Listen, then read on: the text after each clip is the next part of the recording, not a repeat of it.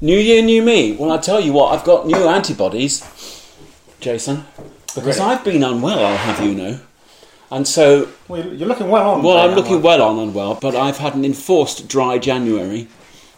And, Well, I've had um, a moist January.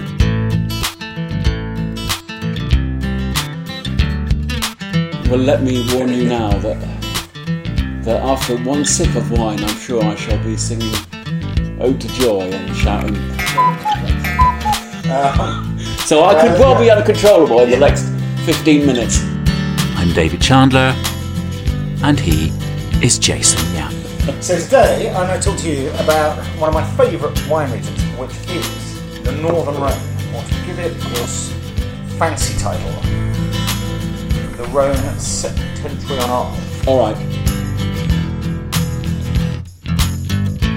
Adventures in Wine.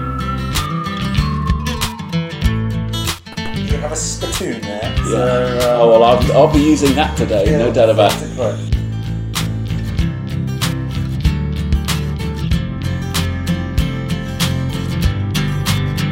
The bit we're talking about, the Northern Rhone, or to give it its um, full title, the Rhone Septentrionale, is between Vienne and Valence, which, Right. um, Can you can you spell that for me, please, Jason? I can. S E P T E N T R I O N A L E. And it's as opposed to the Rhone Meridional, which is the southern Rhone. It's got a seven in it for some reason. No. Uh, yeah, I, I can't elaborate Don't know on what- that. all right. The northern Rhone is very specific. So only 10% of production of Rhone Valley wines yeah. comes from the north, right? Okay. Nin- 90% of it comes from the south. And the north uh, has single, what are called noble grape varieties. But we're sharpening the focus even tighter than that today because we're just looking at the white wines of the northern Rhone. Okay. So only 10% of those are white. So if we extrapolate that backwards, only 1% of Rhone Valley wine is Northern Rhone white. and that's why it doesn't ring a bell with me. Well, it's rare stuff. It's necessarily rare because the, the vine areas are finite. It's very, very site specific. And um, the appellations are small. I'll give you some comparison. So there's give or take 200 hectares of Okay. Condrieu Right. in the north. I'm going to taste a very fine example of that Ooh, in a goody. minute now. There's 30,000 hectares of Cote de Rhone, generic Cote Right, de Rhone made. okay. Which I think we worked out on a previous podcast is enough to fill 59 Olympic swimming pools. Um, uh, but then, those 200 hectares, I reckon, on the back of an envelope, Condrieu produces about a million bottles of wine a year. Right. Okay. You're not going to see it in the supermarkets over here, though, or are you? You Waitrose. yeah, well, you might. Um, I don't allow myself to go into Waitrose. uh, um, I started buying things that weren't on my list, like gull's eggs. I'm always stuck behind some old biddy who's just stocking up on her lemons for a gin and tonic, Well, look, and that's about it. without further ado, I think we should get to tasting it.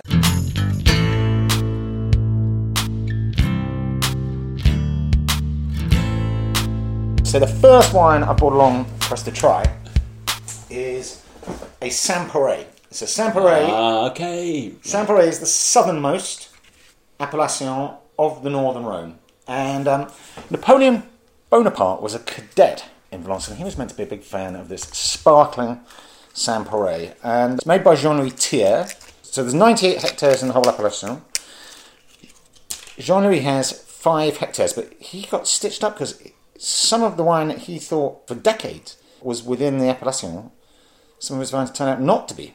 They did a Uh-oh. kind of survey. Ooh. So he's he's been demoted on part of his vine holdings, but he's got about five hectares Saint-Péray, half a hectare of Cornas as well. But he's unusual because he's first and foremost, he's just one of a handful of people who mainly make Saint-Péray.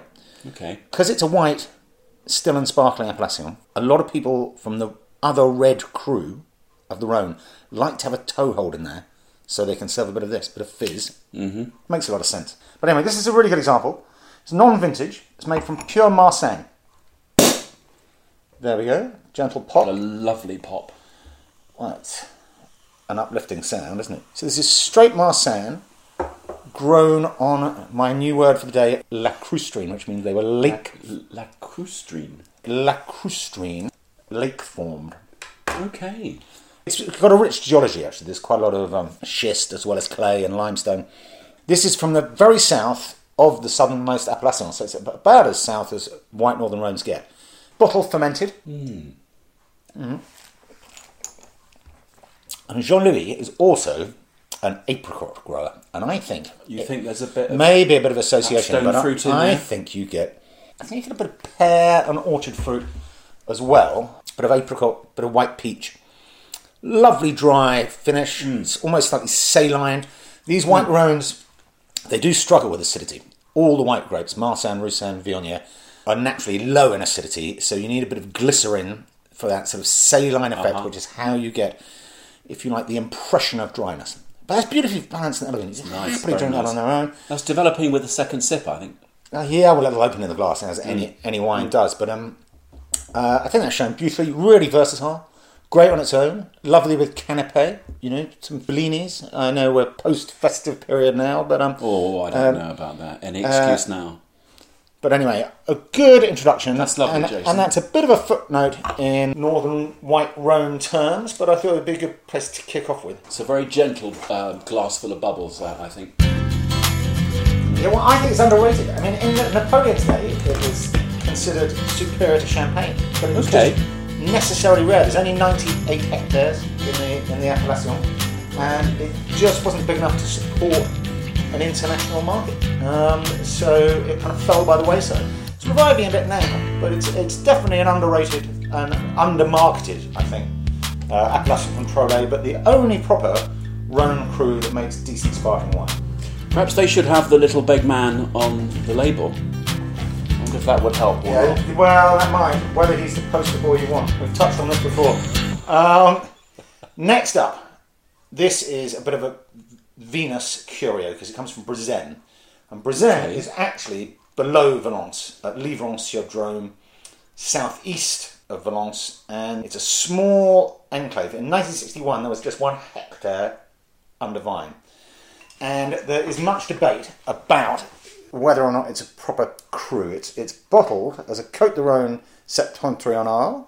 So there we okay, go. there it is. Brézème Blanc, Côte de Rhône Brézème, and it got that kind of semi-official nod from the INAO in 1974, and it's remained in a bit of a classification limbo ever since. But they're holding out for full AOC status, but that's not there yet. This is from the 2017 vintage, but there's a lot of interest in Brézème. Uh, it's been planted up, so this is made by Julian Montagnon, who moved to the area in 2011 and took over an existing vineyard that we were working with, and he's now developed it. And he's got over 10 hectares of vines now, and he's bringing a couple more hectares online year on year. So historically, in the pre-Napoleonic era, it was quite a big and important vine area, and it's only now in the 21st century getting redeveloped. But this is an oddity for several reasons, and one is that it's a very, very rare blend of three grapes. So this is made from 80% Marsanne, 15% Roussanne, and this is what makes it an anomaly, 5% Viognier. Okay, it's lovely uh, pale honey colour in the glass, isn't it? It's kind of deep straw robe there. It's quite aromatic. Lovely sort of stewed pear and apple aromas. And Um, Ooh, I do like that, Jason, very much indeed. that, and a definite lift from that small percentage of Viognier. Mm. You get almost tropical fruit, a little bit of lychee, and then it's a lovely, savoury, dry, long, elegant palate, isn't it? It's it's quite a nice holiday from my customary Viognier, but not too far. Just down the road somehow. That's nice. Mm. Drinking beautifully now, you have to be quite questing to find it. Just over 20 quid a bottle. So, right. um, uh, I think pretty good value if you put it in the context of what you pay, and we'll get on to more of this later. Yeah. For some of these other rare white rose. Yeah, that's that's rather good. I think. I think that would be twenty quid well spent. Well, if you're prepared to push the budget up another fiver, you get into the territory of my dear old friend Alain Graillot's White Crozes Hermitage. Mm-hmm. Same vintage. Similar blend, but no Viognier. 80% Marsanne, 20% Roussanne.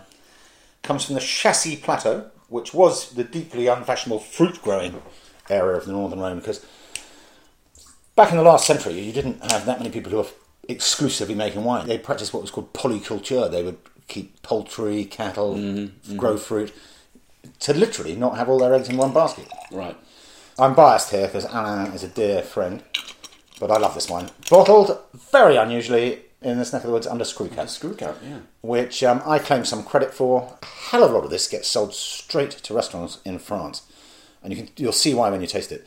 So about 25 quid a bottle. Marsanne Roussanne, again the 2017 vintage, which was a short vintage in France, generally shortest aggregate vintage since 1945, but actually a relatively generous one in Crozes Hermitage, where where they got a permit to pick at slightly higher yields than normal. You can do that when the weather gods are generous. All right, I didn't know it was that restrictive, so you can only pick so much. Exactly so. How do they spot you picking more than you should? How do they know you're doing it? You, you'd be surprised by that. satellite? No, no, you'd be surprised by the French feds. This is the country that invented the scene exterior de richesse, whereby you get taxed on your lifestyle, if not your income. So um, they were knobbly one way or the other, David. Mm-hmm. Um, death and taxes are the unavoidable. but anyway, this is a favourite one of mine, and people are a bit sniffy about it because it's a very easy wine. It's very generous, very open. I know, and then You've- the screw got cap and everything else. And, thinking, and it's uh, got such bright stone fruit, and it, it has got quite a low acidity. It's quite come hither, isn't it? Mm-hmm. Um, but I love it, and it's got pretty good length and a lovely Mm-hmm. mouthfeel. And what this wine does for me is it's just the texture. I'm still know. Uh, tasting my first sip, and I swallowed it a long time ago. If I see this on a restaurant wine, it's, it's, It's catnip to me. Yeah, yeah. um, uh, because it's just designed for off the back drinking. Yeah, but it's also it's a handsome looking bottle, isn't it? That label is nicely understated too. Alain is first generation winemaker. His first wine was in 1985, age 40. Hmm. So from a standing start, he's done a bloody good job. I'm, I'm a big fan. A lot of bang for your buck. I'm spoiling you today, David, anyway, because I mean there were hints recently that, that I've been um, underindulging you, and um, so I thought it was time to let the pendulum swing the other way. So this is the Condrieu from Domaine Georges Vernay. It's their principal bottling in volume terms, the Terrasse de l'Empire, 2018 vintage, which was these are rare; they don't come along often enough. It was a very good and prolific vintage. Right. Viognier is a very capricious grape. It's hard to grow. It's very prone to poor bud break, Uh huh. and it's hard to vinify. Mm-hmm. And it takes a long time for the rootstock to mature. Mm-hmm. So it's tricky. But this is a rare half bottle. Um, I save the pennies where I can. But isn't it beautiful? It's so pretty. It's you know, a it's- it's shame really- to put a corkscrew in that. it's you know, it's really difficult to find, increasingly difficult to find fine wines, with the exception of Bordeaux, in half bottles because if people can sell their entire output without having to go to the extra hassle mm, of mm. running a, a different bottling Yeah. just to do the halves, which are more labour intensive in ratio of liquid, Of course. then they don't bother doing it. And so mm. the aforementioned Alain Graillot won't do it for me anymore. Annoyingly, we've had we've had words about it. Right. Um, but Christine Vernay, bless her, still will, because there are many occasions where half is the perfect volume. And this, to me, is one of the best, which it has to be. It's the only permitted grape in Condrieu. Or there's a weird overlap with Saint Joseph. It's like an intersection of a Venn diagram. You could plant Marsanne and Roussanne or Syrah and call it Saint Joseph, or you could plant Viognier and call it Condrieu, but you can't do both. Isn't that weird? you mean you can't have your cake and eat it? Well, Condrieu would be a no-brainer because it sells for That's, twice the that's price it. That's what you do, isn't it? nowadays. But in the early '60s, there were only eight hectares under vine.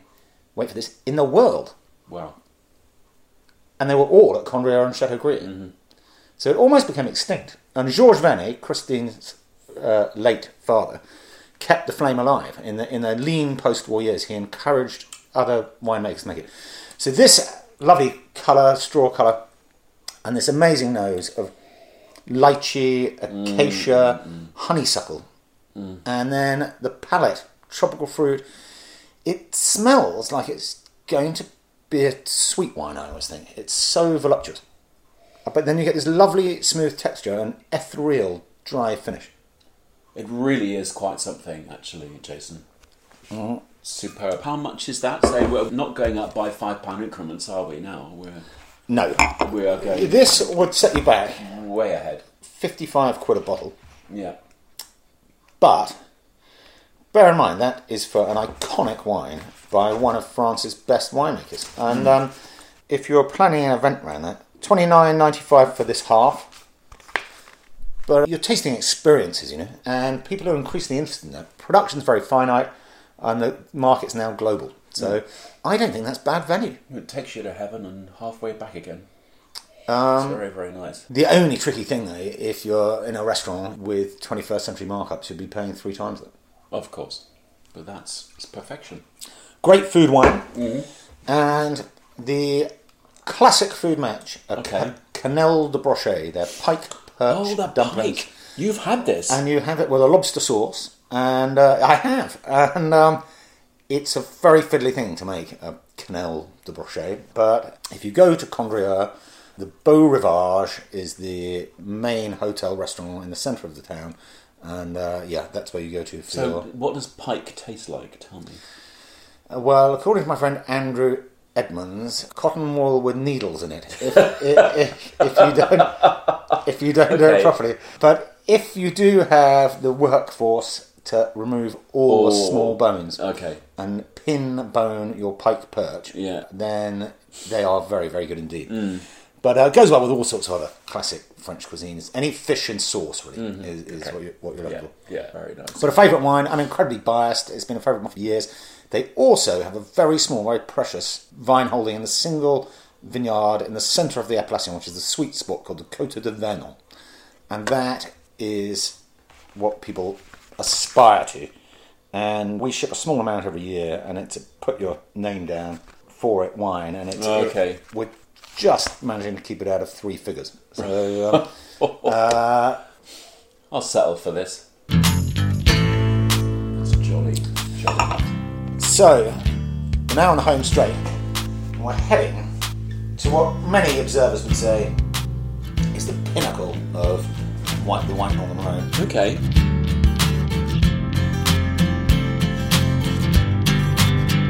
Hermitage. Hermitage. And we're going to taste two wines that have much in common, much in common, but are distinctly different. So they're both Marsanne Roussanne blends, mm-hmm. 80% Marsanne, 20% Roussanne. They're both made by my friend and hero Jean Louis Chave, who's the 16th generation of his family to make wine in the Northern Rhone. But this first wine is a young bottling. It's the 2015 of his Hermitage Blanche, which is a negociant wine.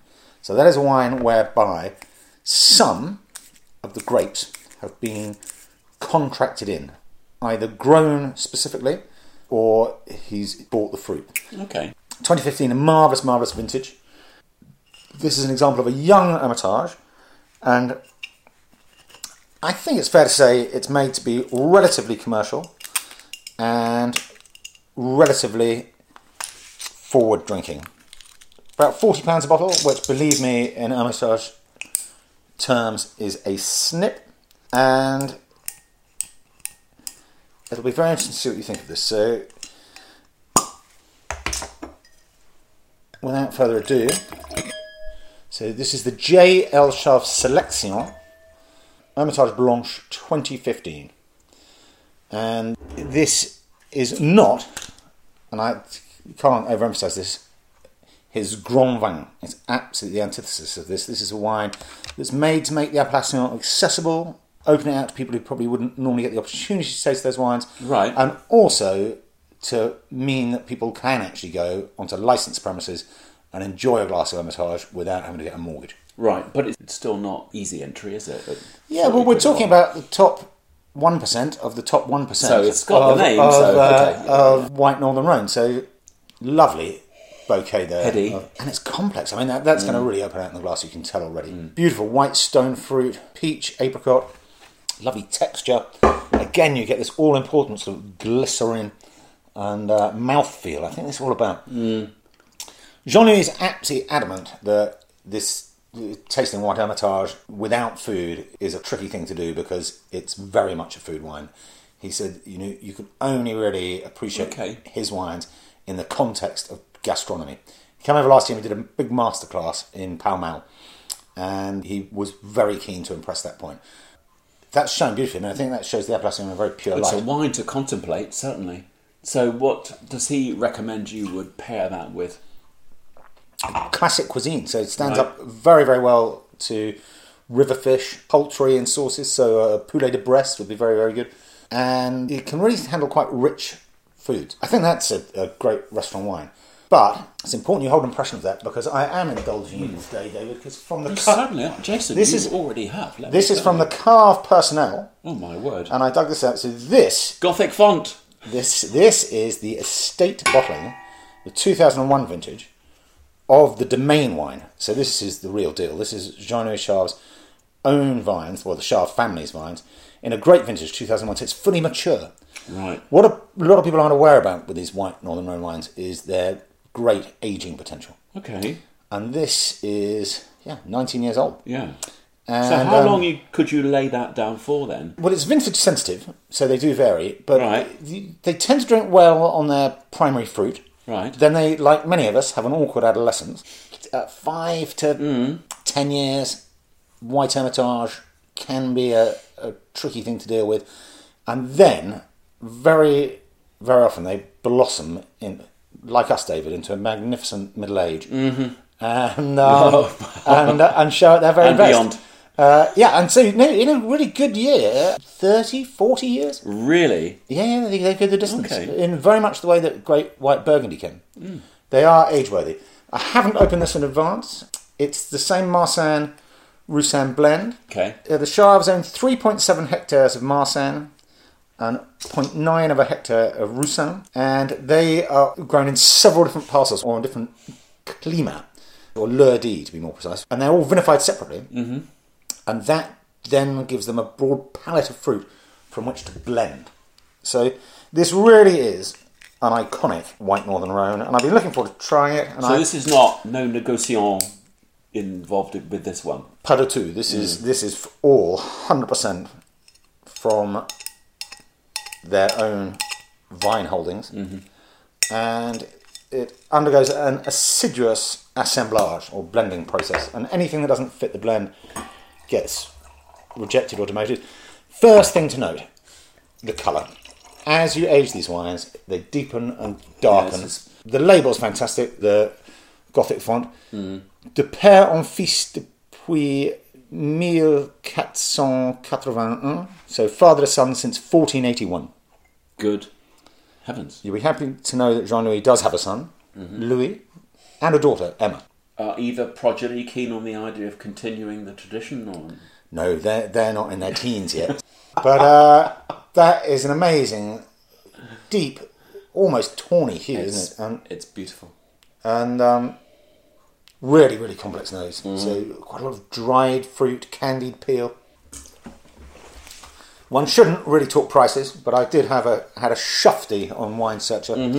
Average bottle price, if you can find it, um, 164 pounds, ex VAT and duty. Good heavens above.